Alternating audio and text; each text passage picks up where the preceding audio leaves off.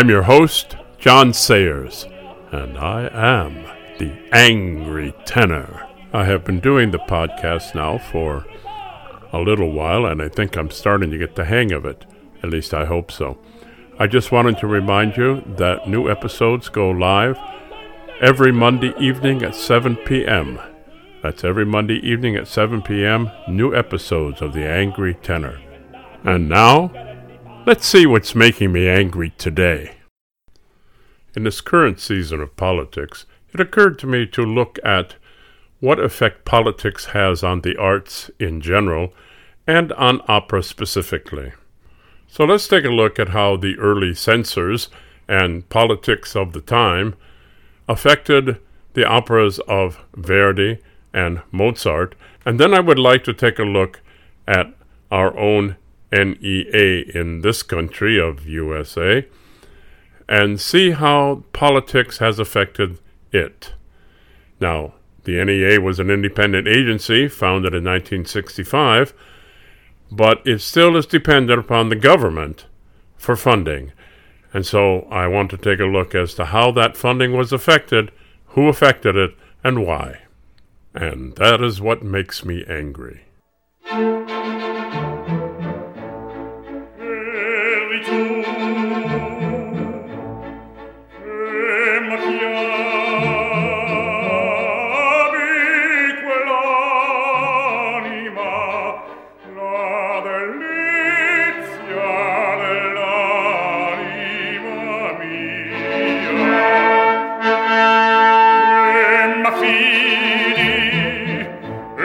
tra queste cravine l'universo alleni per me. Avveleni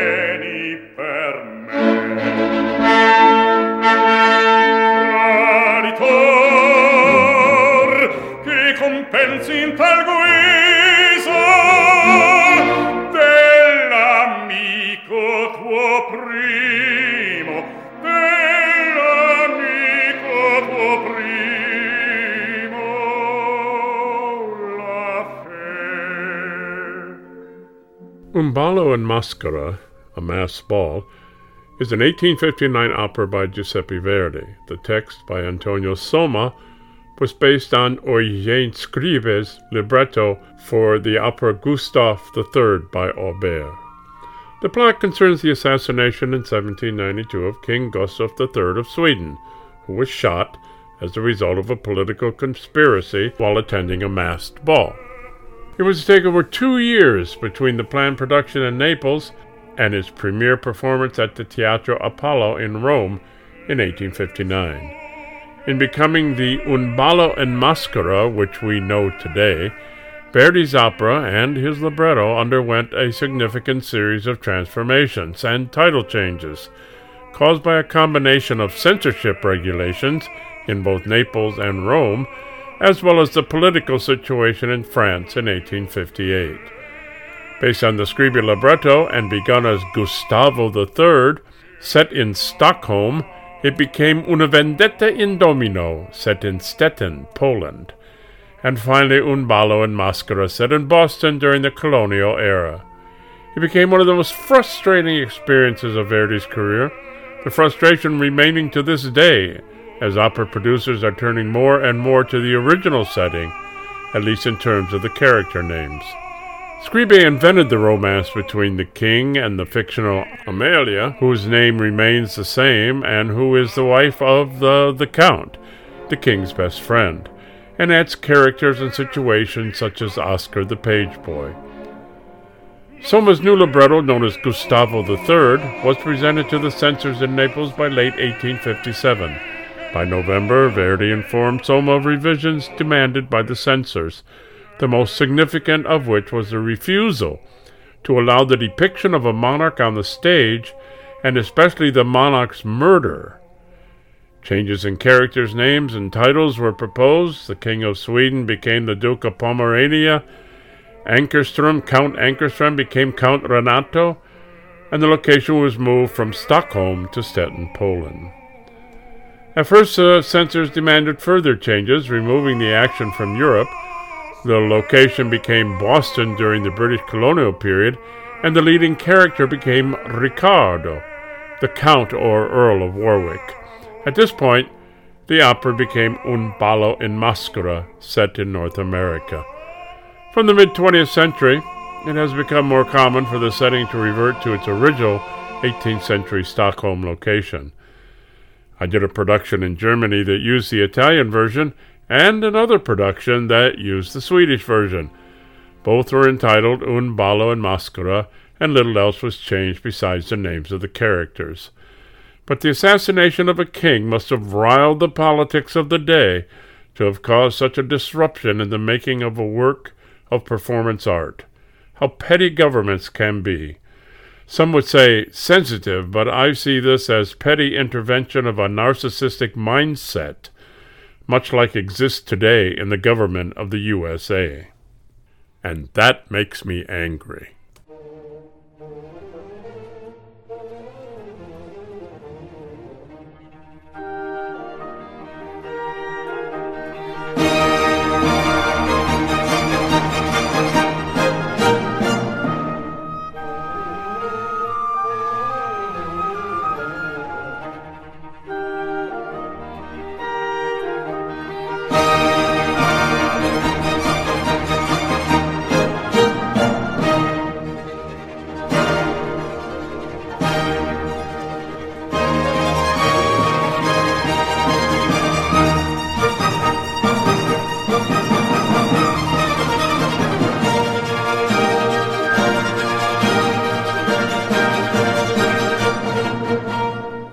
Thinking about censorship, Fahrenheit 451 probably jumps to mind. But what about La Nozze di Figaro, The Marriage of Figaro? When Mozart composed his operatic comedy in 1786, the play by Pierre Beaumarchais, a Freemason, from which the libretto is drawn, had already been flagged by censors for its calls for social equality. Figaro, now one of the most frequently performed operas, foreshadowed the French Revolution. The story details the exploits of betrothed servants Figaro and Susanna as they outwit their married aristocratic employer, who is trying to bed Susanna. It's creepy. The low-born Figaro is the hero, and the Count, Almaviva, is the boor. It took six years of revisions to make the original play palatable to government censors in the 18th century and Mozart faced his own difficulties in getting a libretto approved. However, its popularity was so great that people were reportedly trampled to death during the premiere.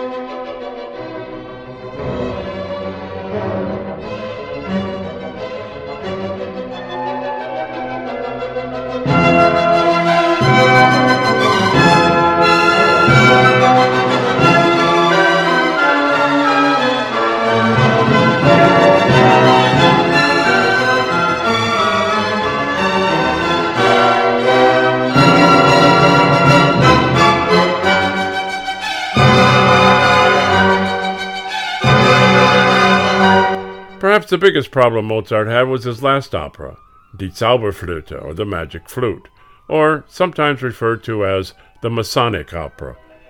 Mozart was a Freemason, and Zauberflöte is full of Masonic rites. Many of the trials Tamino must go through air, earth, water, fire closely follow Masonic initiation ritual. The flute itself is magical and represents the harmony of Masonry.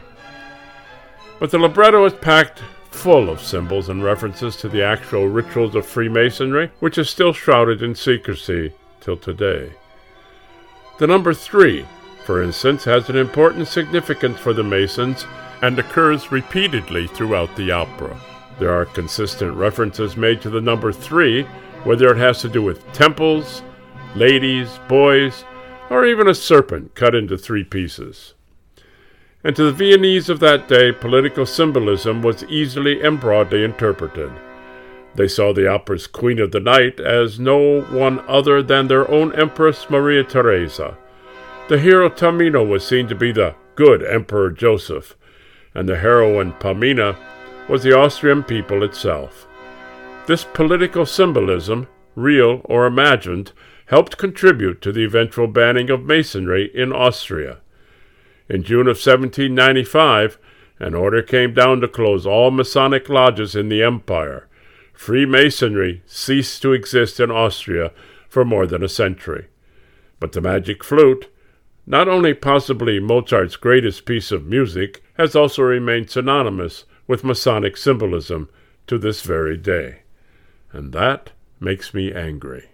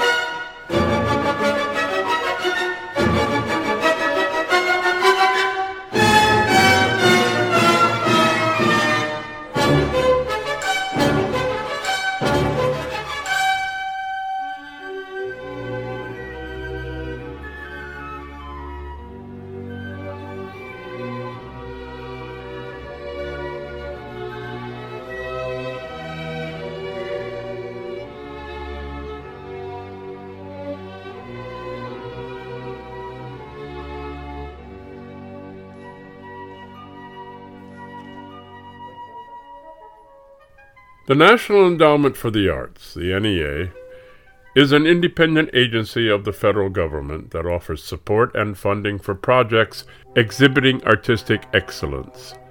It was created by an act of Congress in 1965 as an independent agency and consists of the Federal Endowment for the Arts, the National Endowment for the Humanities, the Federal Council on the Arts and the Humanities, and the Institute of Museum and Library Services. President Lyndon Johnson promoted the arts in terms of the Great Society. He sought social betterment, not artistic creativity. He typically emphasized qualitative and quantitative goals, especially the power of the arts to improve the quality of life of ordinary Americans and to reduce the inequalities between the haves and the have nots. But the way forward was cloudy.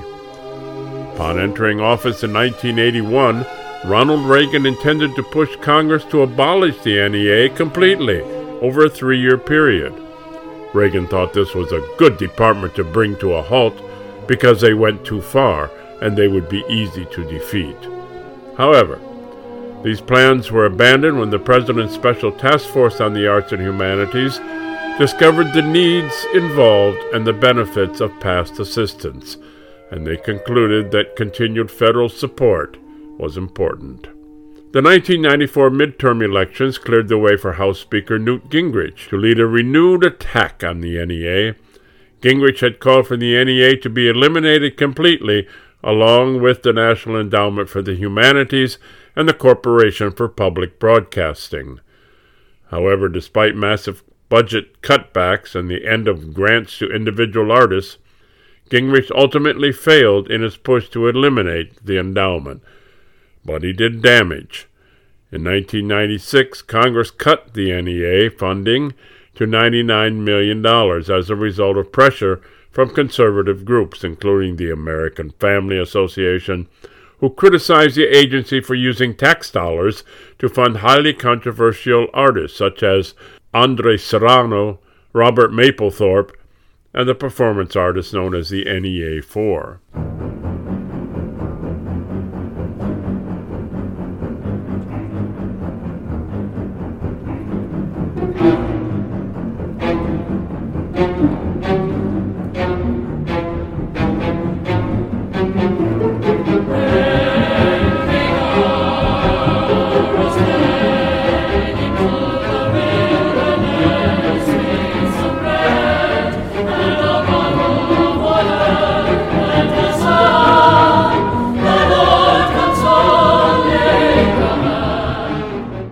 2014, the Met faced backlash for programming John Adams' The Death of Klinghoffer, a dramatization of a Palestinian terrorist attack on a cruise ship in 1985. Critics of the opera say that Adams' work presented the terrorists as sympathetic. The opera's supporters insist that humanizing the Palestinians' motives doesn't condone them. After fractious discussions, the Met's leadership compromised. The live shows went on as scheduled, but the simulcast and radio broadcasts were canceled. Protesters picketed during Klinghoffer's run at the Met, but the controversy ensured that the show sold out repeatedly.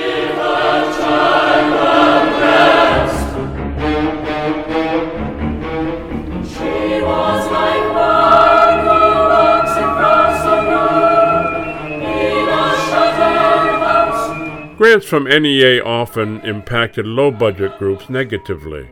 When I was living in New York, I was cast to sing the American premiere of an opera by an Australian composer. The small opera group, which had budgeted $50,000 for this production, applied for a grant from the NEA. They were informed the minimum grant was $100,000, and that was only a matching grant. The opera company could not do this, even on an annual basis, so it turned to private fundraising to raise the money to produce this opera.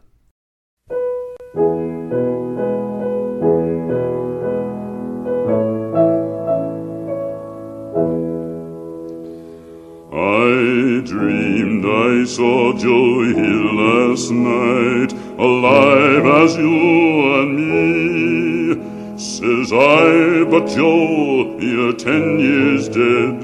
I never died, says he. I never died, says he. But not only in opera.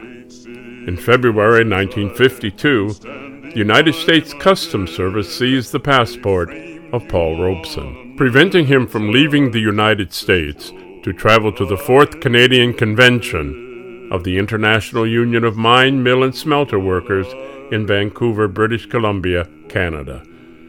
But after the convention heard Robeson sing over the telephone, the union organized a concert on the U.S. Canada border.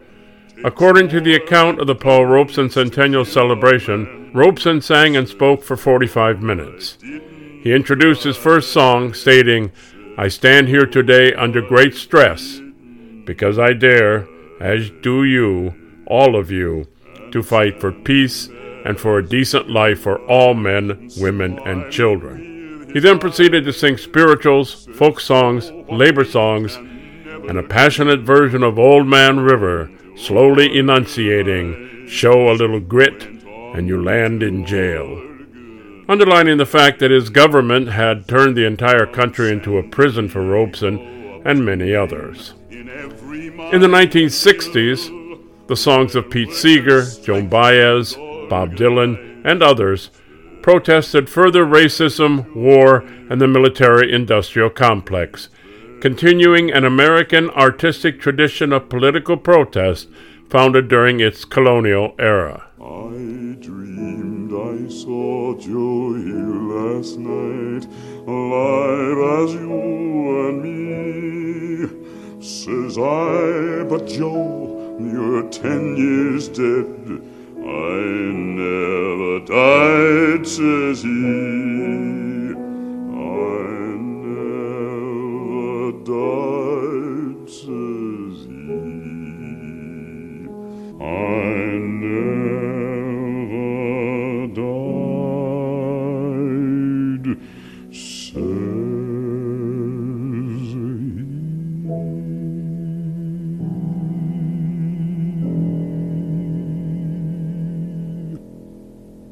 Much later, after I had retired from singing and the newspaper, I was part of the Reading for the Blind program at my local NPR station. This was in 2010. I was with the program for seven years. Long about the fifth year in the program, Congress and the NEA eliminated all funds for this program, and many stations were forced to eliminate the program for lack of funding. The funding was needed to purchase the radios that were given to a blind person so that they could receive the broadcast, which was on a private frequency.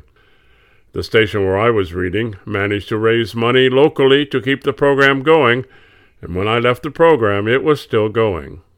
The budget outline submitted by President Trump on March 16, 2017, to Congress would eliminate all funding for the program. Congress approved a budget that retained NEA funding. The White House budget proposed for fiscal year 2018 again, calling for the elimination of funding for the NEA but Congress retained the funding for another year. The budget for 2020 is $162 million. And all of this makes me very angry. And this has been the show for today. I hope you enjoyed it. And uh, I wanted to give you, if you have comments to make, I hope you do, um, to send them to me. Send them to my email and uh, let me know if you want them put on the uh, on the podcast, and I will put them on. If you don't, please say that also, and I won't. But the uh, the email address is heldentenore at att.net. So, I'm John Sayers, and I am the Angry Oh,